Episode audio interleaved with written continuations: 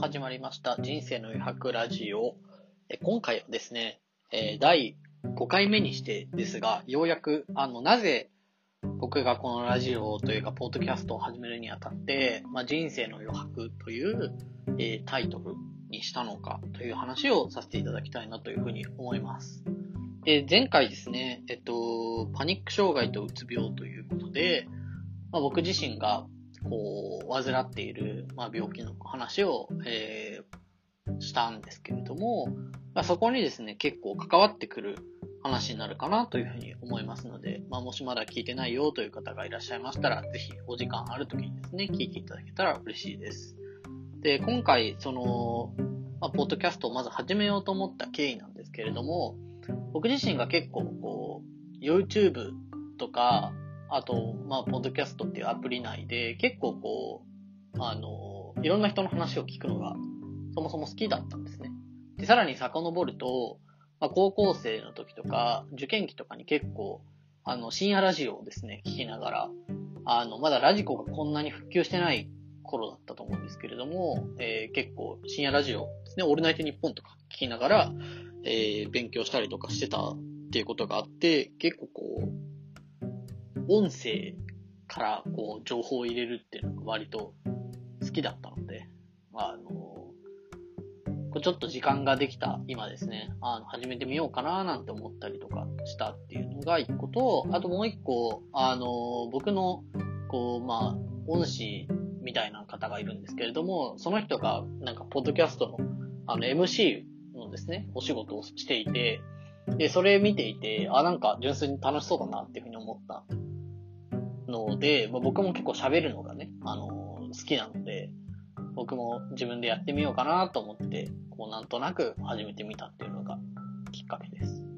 で、じゃあ始めるにあたって、どんなタイトルにしようかな、何を喋ろうかなと思った時に、こうタイトルより先に、まあコンセプトとしては、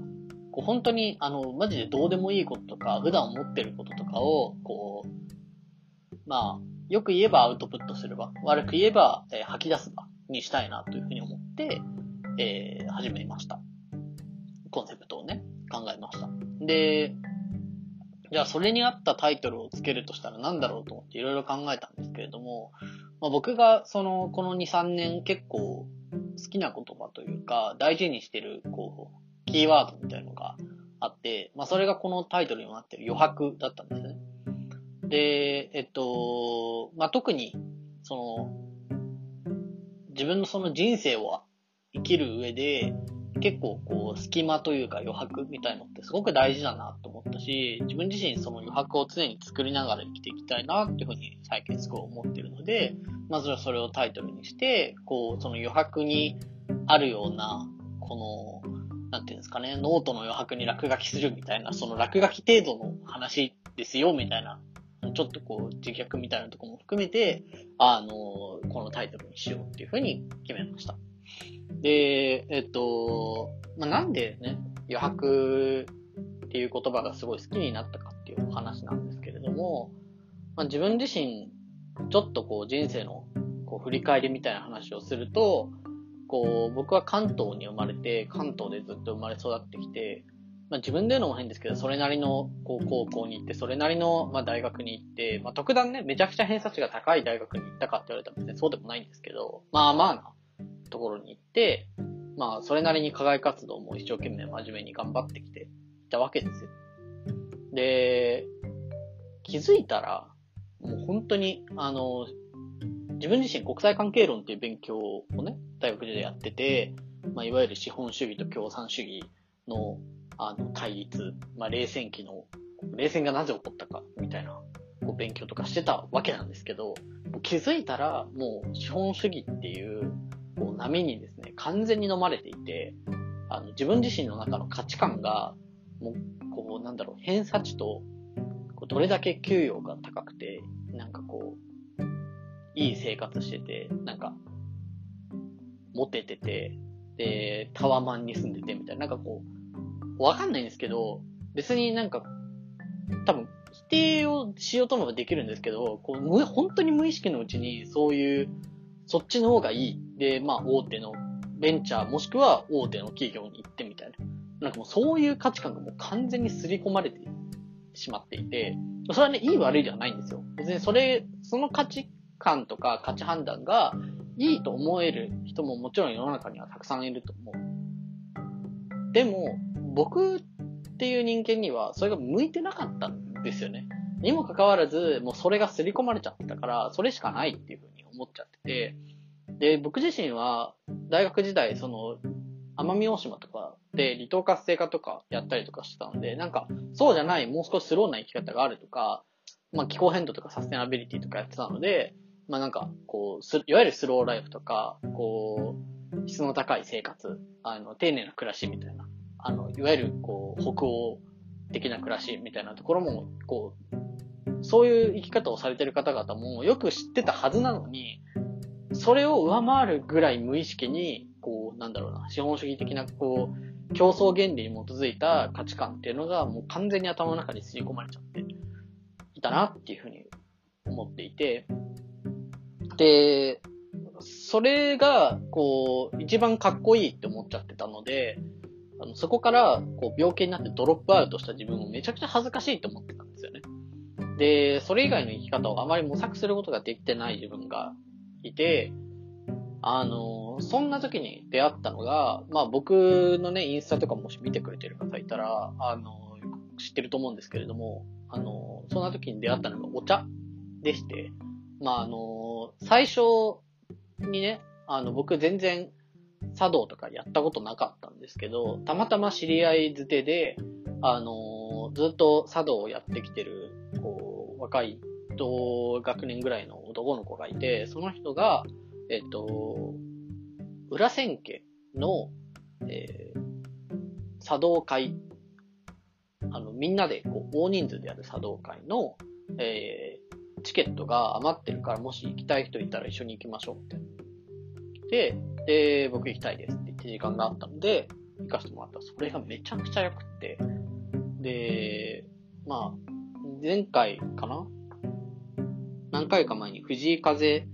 の話をした時にもちょっと話したと思うんですけど、こう情報がこう溢れ出してる世の中で、まあ、毎日スマホ見て、SNS チェックしてみたいな生活してた自分にとって、その情報が遮断される空間と時間っていうのがすごく心地よくって、まあ、その茶道の、あの、茶事とか、あの、茶会とかっていうんですけど、をやるときって大体まあ、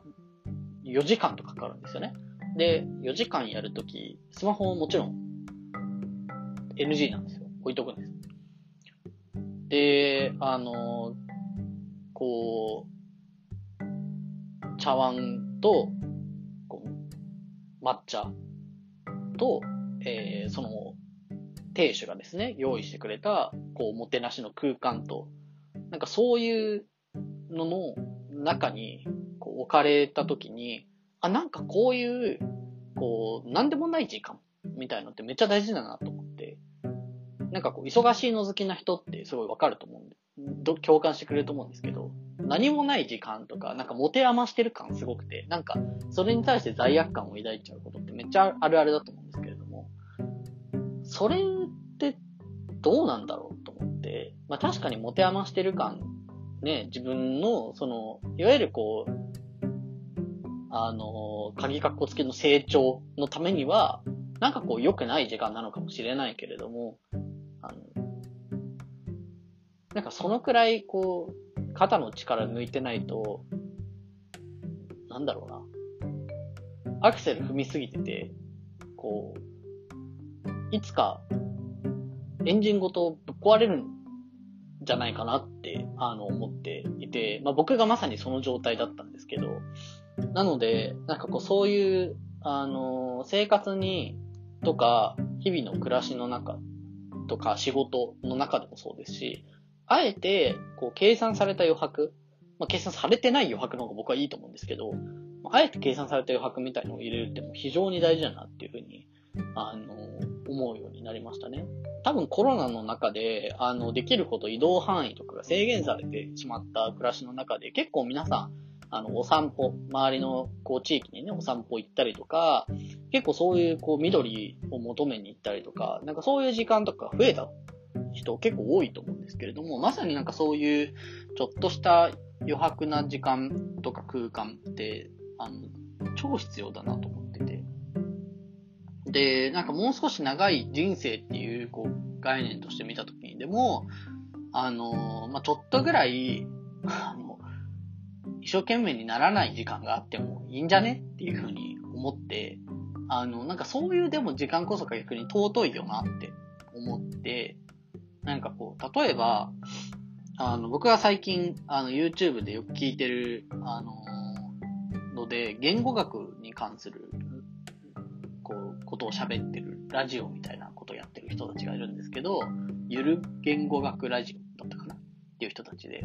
で、その人たちのラジオの中で、まあ、言語学ってあんま役に立たないですよね。社会の中で。でもその役に立たないことを一生懸命やってる時が一番楽しいっていう話をですね、あの、その研究者の人がしていて、あ、マジそれと思ったんですよね。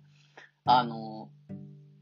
ね、役に立つか立たないかとか別にぶっちゃけどうでもよくって、あの、もちろん役に立った方がいいのかもしれない。それわかんないです。答えないのでわかんないですけど、あの、でも、その役に立たないけど、めっちゃ面白いからやろうぜみたいな、そういう、まあそのもちろん周りに迷惑かけないことが大前提ですよ。まあ、学問的なものじゃなくって遊びでも、あのー、なんかいろんなものでも、こう、周りに迷惑かけないことを大前提に、面白いからやるとか、なんかこう、役に立たないけど、無駄って言われるものだけど、面白いからやろうっていう。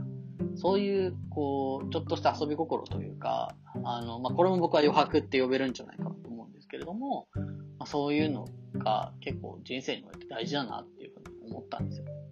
まあ、なんだろうな。もう少し、こう、自分に寄せて言うと、まあ、ある意味僕は今、あの、何もできない状態で、こう、病気を患っていて、マジで全然こう、スケジュール入れたけど、友達と会う予定してたけど、ちょっと本当にしんどくて、ドタキャンさせてもらうとか、結構最近多くて、本当にみんなに迷惑かけてるんですけど、でもなんか、こう、そういう時間とか何もできない状態の時間も余白だっていうふうに、まあぶっちゃけ肯定しないと生きてられないっていう部分もちょっとあって、まあそういう意味で、まあ余白って大事だなって思うし、大事だなと思い込みたいっていうようなところもあるのかなっていうふうに。皆さんはね、あの、どんな余白を過ごしてますか？どんな余白を普段の生活とか仕事の中で大事にしてますか？ぜひですね、いろいろ教えてもらえたら嬉しいです。ちなみに僕はですね、あの、まあ、コロナとその病気っていうの中で、こう、大事にするようになった余白としては、まあ、それこそお茶ですね。僕の場合は、その茶道っていうよりは、まあ、自分で家で葉っぱいろいろ買って、あの、煎茶ですね。緑茶とか、あの、ウーロン茶とか、えー、ほうじ茶とか、中国茶とか、紅茶とか、そういうのを、あの、葉っぱからいろいろ出して入れて、飲み比べして、みたいなのがすごく好きで、それやってる時間っていうのはまさに財を博だなと思いますし、あとそこから派生して、コーヒーもすごい面白いなと思って、コーヒーも自分で豆買ってきて入れるようになりましたし、あとは、チョコレートですかね。あの、自分の兄弟がチョコレートの、あの、関係の仕事に就職したこともあって、あの、ちょ、家にですね、最近チョコレートがいっぱいありまして、チョコも、あの、カカオの産地とか、え、焙煎の具合とか、発酵の仕方とか、まあ、まさにコーヒーみたいな感じで、さらにコーヒーより工程、あの、チョコになるまでのプロセスが長いので、そこをどう調整するかっていう変数がすごい多くて、その変数の変え方次第で、あのめちゃくちゃチョコの味って変わっていくことをですね、最近知りまして、面白いなと思って。チョコの食べ比べとかね。チョコ、コーヒー、お茶、もう雑誌コーヒーっていう感じなんですけど、